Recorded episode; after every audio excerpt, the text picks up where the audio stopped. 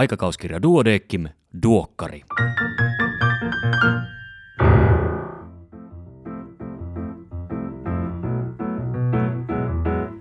Tämä on numero 5 vuonna 2020. Minä olen Kari Hevossaari, terveyskeskuslääkäri Helsingistä.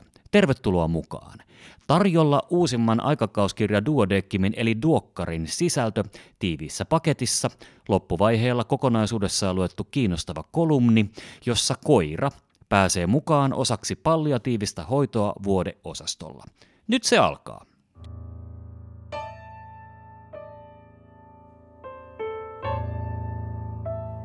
Pääkirjoituksia tällä kertaa kolme.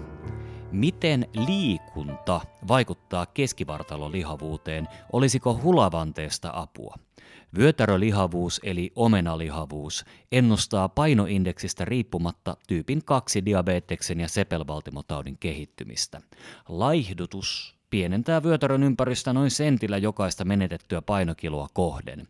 Vyötärön ympäryksen pienenemisen lisäksi laihdutus vaikuttaa edullisesti myös muihin metabolisen oireyhtymän komponentteihin suurentamalla HDL-kolesterolipitoisuutta ja pienentämällä triglyceridien ja glukoosin pitoisuuksia sekä alentamalla verenpainetta. Monelle ylipainoiselle ja aiemmin liikuntaa harrastamattomalle nykyiset liikuntasuositukset ovat kuitenkin varsin kunnianhimoisia.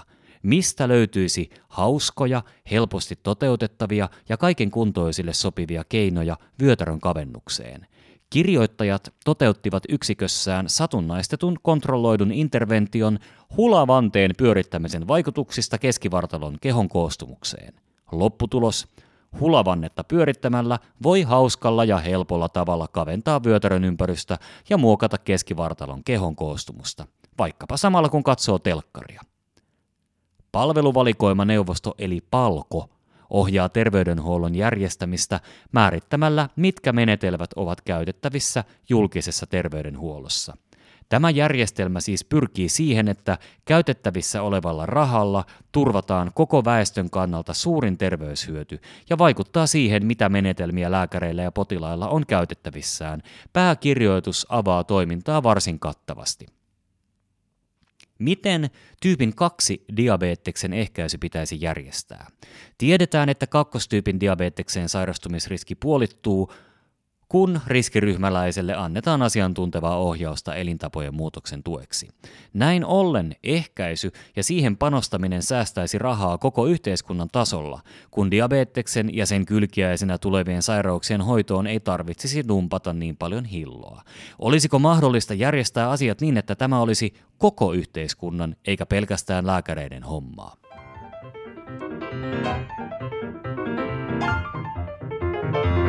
Erikoislääkärin uutisia tällä kertaa seuraavista aiheista. Infektiosairaudet, yleislääketiede, geriatria, neurologia, johtaminen ja terveydenhuolto ja keuhkosairaudet. Muutaman uutisen keskeinen sisältö lyhyesti todeten pidemmin lehdestä, printtinä tai netistä. Kattava paketti siitä, mitä uudesta koronaviruksesta tiedetään, joskin tieto viruksesta lisääntyy jatkuvasti ja tuorein tieto löytynee THLn sivuilta. Joka kymmenes EKG-koneen tekemä eteisvärinä tai lepatusdiagnoosi on virheellinen. Onneksi kuitenkin niin päin, että kone on turhan helposti läiskäyssyt terveelle sairausdiagnoosin. Kannattaa kuitenkin tarkistaa itse, että ei aloita lääkitystä turhan takia.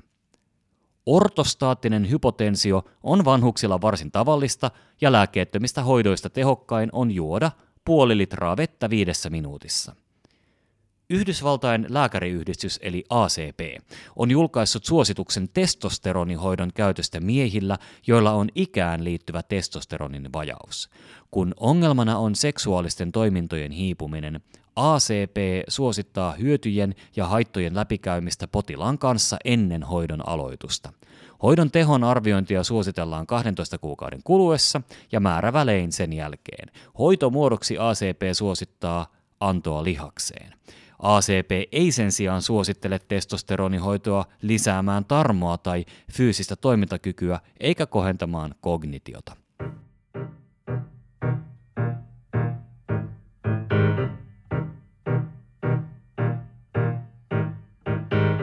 Katsausartikkeleita useampia, otsikot ja muutaman sanan kuvaukset, ole hyvä. Kuinka solut varastoivat rasvaa? Otsikko kertoo sisällöstä kaiken oleellisen. Ruokatorvisyövän hoito kehittyy, kyseessä on kuitenkin edelleen hyvin tappava tauti ja vain joka kuudes potilas elää viiden vuoden kuluttua diagnoosista. Masennuslääkkeiden vaikutukset tunteiden käsittelyyn. Masennukseen liittyy emotionaalisen tiedon käsittelyn vääristymiä, esimerkiksi sillä tavoin, että ympäristön tapahtumia muistetaan ja tulkitaan negatiivisesti vääristyneellä tavalla. Masennuslääkkeet vaikuttavat tunteiden käsittelyyn nopeasti jo ennen kuin masennusoireet lievittyvät. Hamartooma. Hamartoomat ovat yleensä hyvänlaatuisia kasvaimia. Yksittäiset hamartoomat eivät mahdollisen poiston jälkeen vaadi muita tutkimuksia tai seurantaa. Hamartooma oireyhtymiin sen sijaan liittyy usein suurentunut syöpäriski, minkä vuoksi potilaan seurantaan aiheellista mahdollisen perinnöllisyysneuvonnan lisäksi. Ammatillinen reflektio kehittää lääkärin osaamista. Asiantuntijuuden ja ammattitaidon kehittyminen edellyttävät kriittistä ja uudistavaa asennetta omaan työhön. Ammatillinen reflektio on rauhoittumista oleellisten faktojen ja tuntemusten äärelle fokusoidusti. Tavoitteena on ymmärryksen lisääminen ja osaamisen kehittäminen. Lasten harvinaiset luustosairaudet patogeneesistä uusiin hoitoihin – Lasten perinnölliset luustosairaudet ilmenevät luiden kasvun, rakenteen tai mineralisaation poikkeavuuksina. Myös alkuperäistutkimus on saatu mukaan diabeetikoiden akuuttien sydäntapahtumien ja aivoinfarktien ilmaantumisessa suuria alueellisia eroja.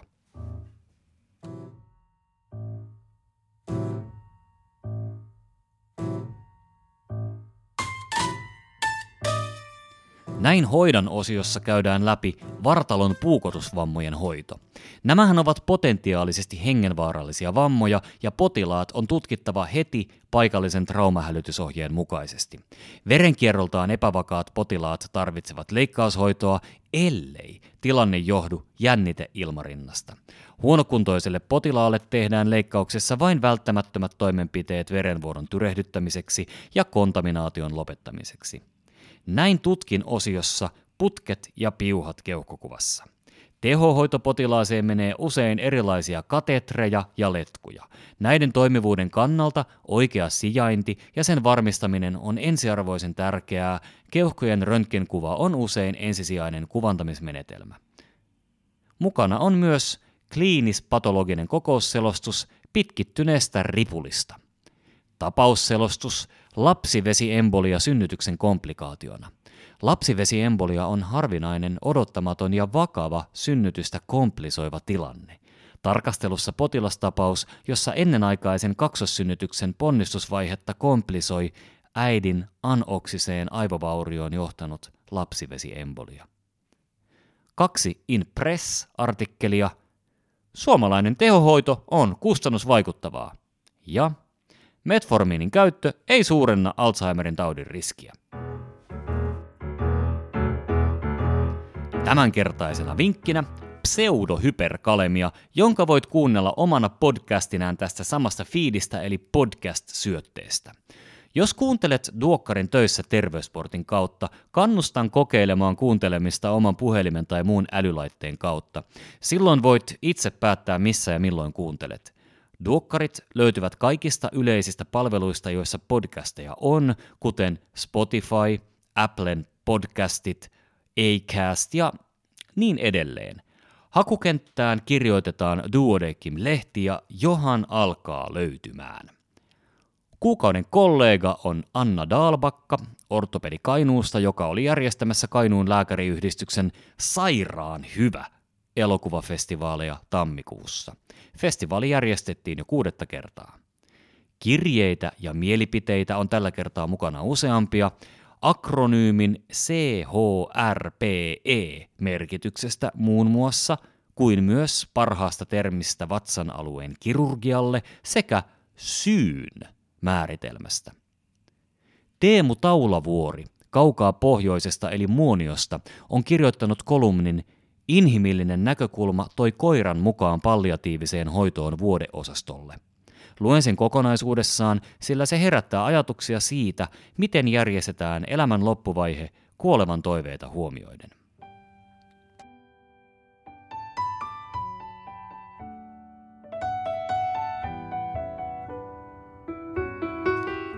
SEY Suomen eläinsuojelu-kansalaisjärjestö, julkaisi jouluaattona kuvan viehkakoirasta, joka toimi omistajansa saattohoitajana terveyskeskuksen vuodeosastolla kuukauden verran. Kuva keräsi nopeasti yli 1300 tykkäystä ja paljon sydämillä täytettyjä kommentteja. Tällainen järjestely koettiin kommenttien perusteella erinomaiseksi ja samaa mahdollisuutta toivottiin muuallekin, vaikka muutamissa terveyskeskuksissa tällainen järjestely tiedettiinkin jo ennalta mahdottomaksi.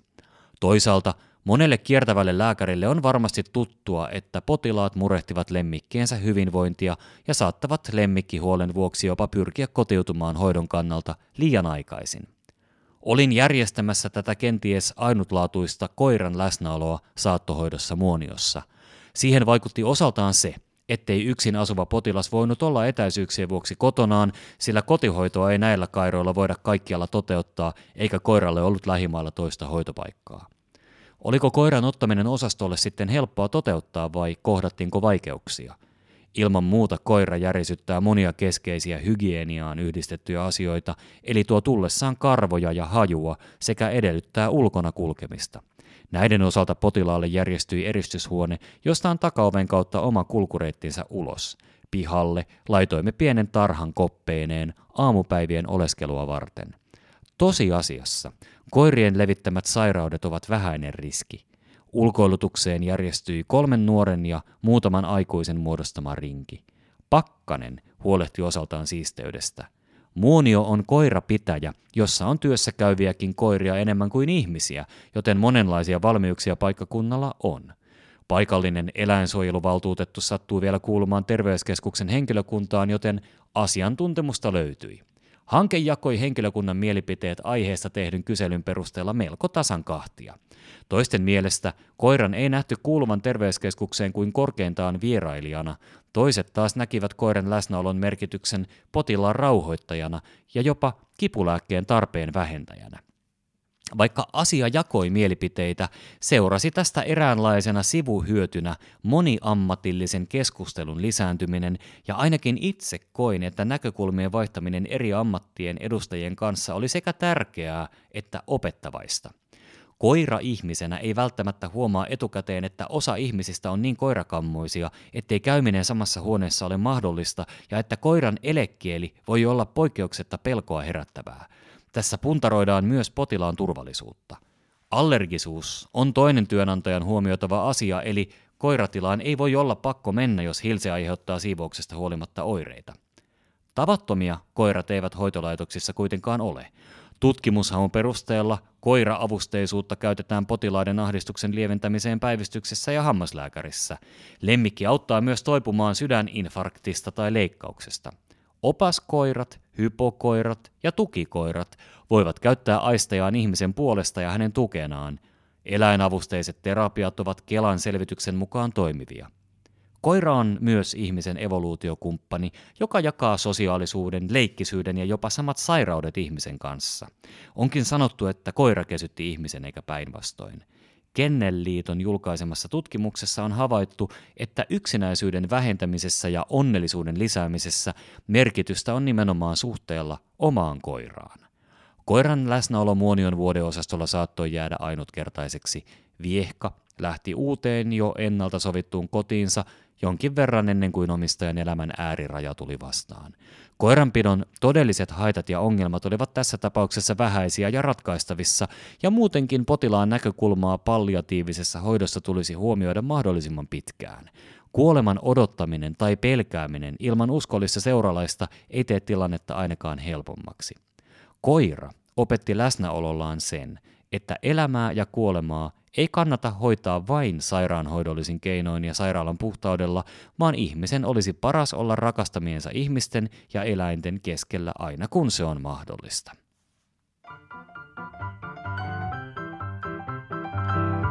Siinä kaikki tällä kertaa. Kiitos kun kuuntelit. Vaikka koronavirus mellastaakin, päivät pitenevät ja auringonvalo lisääntyy. Nauti siitä edes pieni hetki joka päivä. Ensi kertaan voi oikein hyvin siihen asti. Iiro, ole hyvä.